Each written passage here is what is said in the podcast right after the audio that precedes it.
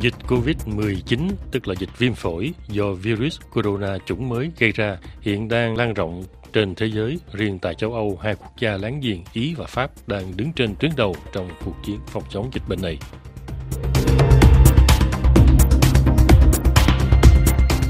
Với hơn 400 ca lây nhiễm và 12 người chết tính đến ngày 27 tháng 2, Ý hiện là quốc gia bị nặng nhất ở châu Âu và dĩ nhiên, virus corona này đang là chủ đề thời sự hàng đầu tại Ý, kể cả tại Napoli qua bài phóng sự của thông tin viên Juliette Gibrand từ thành phố này.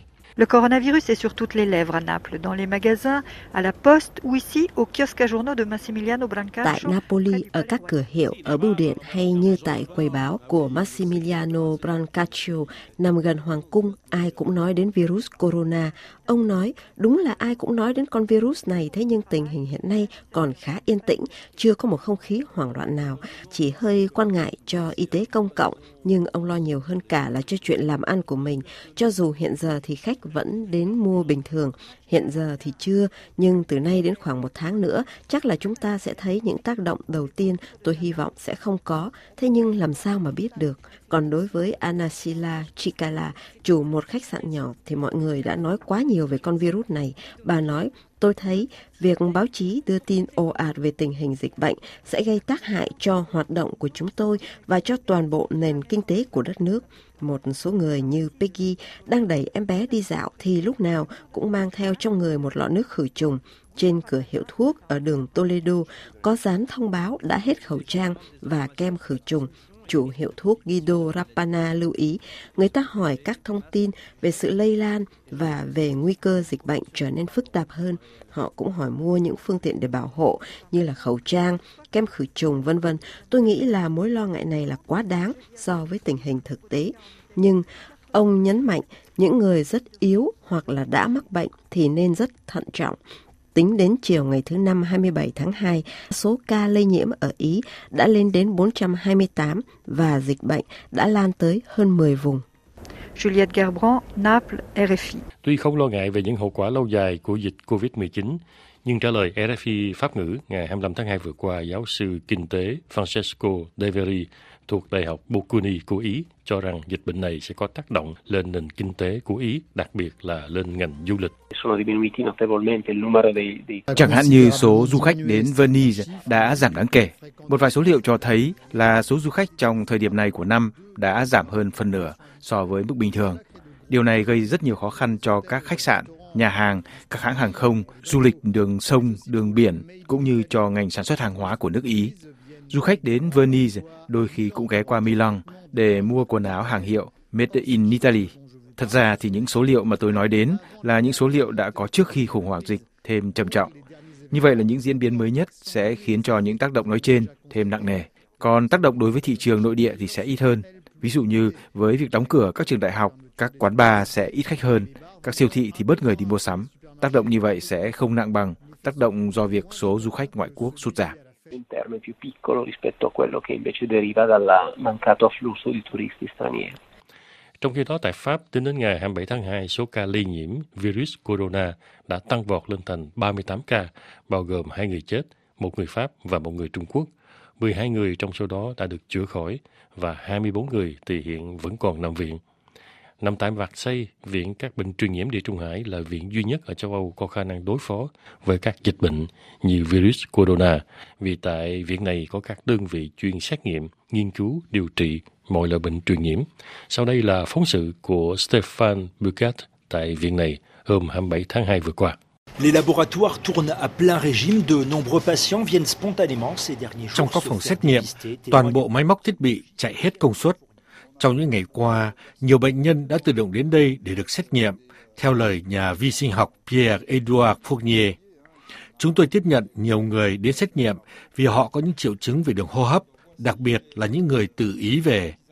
Mỗi ngày có khoảng 40 người như vậy.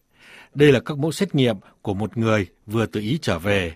Ông thấy đấy, các mẫu xét nghiệm này được đựng trong các ống đầy thật kín, được khử trùng, để sau đó được xét nghiệm phát hiện virus. Trong khoảng 2 tiếng nữa sẽ có kết quả xét nghiệm. Trong thời gian phân tích đó, những người đến xét nghiệm được đưa đến một khu riêng. Hiện chưa có ca dương tính nào, nhưng nếu có thì mọi thứ đã được chuẩn bị cho tình huống này, theo lời ông Phúc Nhiê. Chúng tôi hoàn toàn tự lập trong việc xử lý từ A đến Z các ca lây nhiễm. Những người này sẽ được chuyển lên tầng 3 bằng một thang máy riêng. Họ sẽ không tiếp xúc với nhân viên bệnh viện cũng như với các bệnh nhân khác. Họ sẽ nằm trong các phòng riêng để được quan sát, điều trị cho đến khi khỏi hoàn toàn. Hiện giờ, để điều trị bệnh nhân nhiễm virus corona, người ta dự trù dùng thuốc chống sốt rét. Viện các bệnh truyền nhiễm địa Trung Hải đã cất trữ rất nhiều thuốc này. Stéphane Burgat, Marseille, RFI. Dịch virus corona mới có vẻ đang bắt đầu lan rộng ở Pháp và điều này rất có thể càng khiến cho tâm lý kỳ thị người châu Á thêm nặng nề ở Pháp, đến mức mà Hiệp hội chống kỳ thị sắc tộc SOS Racism vào đầu tuần đã phát động một chiến dịch thông tin trên báo chí để chống tâm lý kỳ thị người da vàng. Trả lời RFI Pháp ngữ ngày 25 tháng 2, ông Dominique Sopo, Chủ tịch Hiệp hội SOS Racism, cho biết. Il y a un seuil qui a été passé dans la mesure où, bien évidemment, les préjugés qui existent n'émergent pas. Tình hình đã vượt qua một ngưỡng đáng ngại. Dĩ nhiên là không đợi đến khi có dịch virus corona, những thành kiến đó mới bộc lộ ra. Nhưng đằng sau dịch bệnh này là một mối lo ngại cố hữu về cái gọi là thảm họa da vàng, thỉnh thoảng lại trỗi dậy. Chúng ta thấy rõ là cộng đồng châu Á lại bị xem là mối hiểm nguy mỗi khi có những dịch bệnh khiến người dân Pháp lo ngại. Dịch bệnh càng trầm trọng thì thái độ và hành động thù nghịch sẽ càng nhiều. Trong khi vào lúc có những nguy cơ như thế này, lẽ ra mọi người phải biết tôn trọng nhân phẩm. Những người nào ít nhiều có ý thức về mối nguy đó phải đặc biệt cảnh giác, không để phát triển trong xã hội một tâm lý thù nghịch đối với một thành phần nào đó trong dân chúng.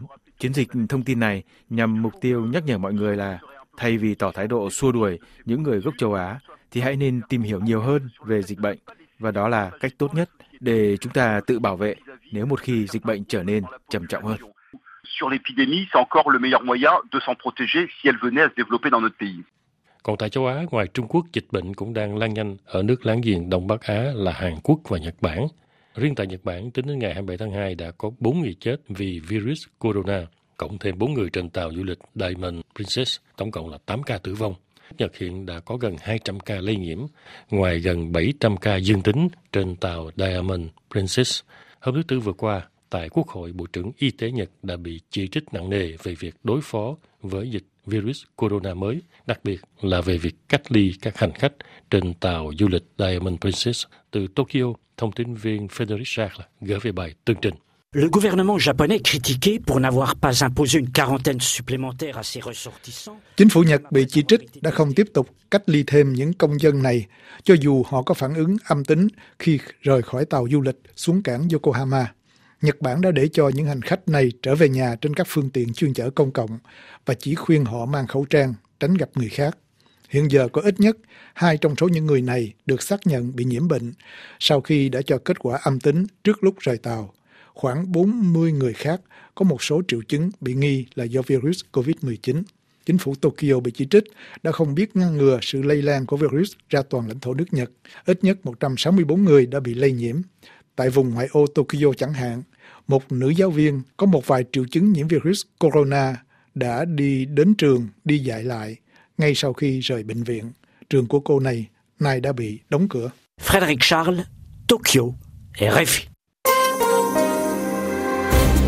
Bà là một nữ anh hùng của nước Mỹ, một nhà tiên phong mà di sản sẽ đời đời được ghi nhớ.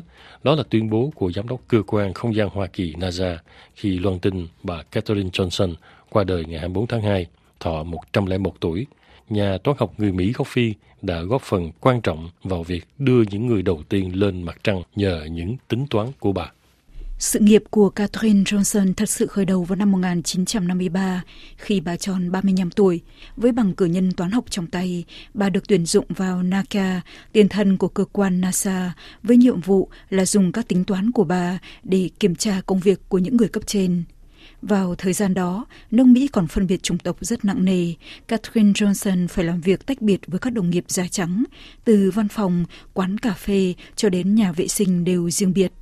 Chỉ đến khi cơ quan NASA được thành lập vào năm 1958, các nhà toán học da đen và da trắng bắt đầu làm việc chung với nhau.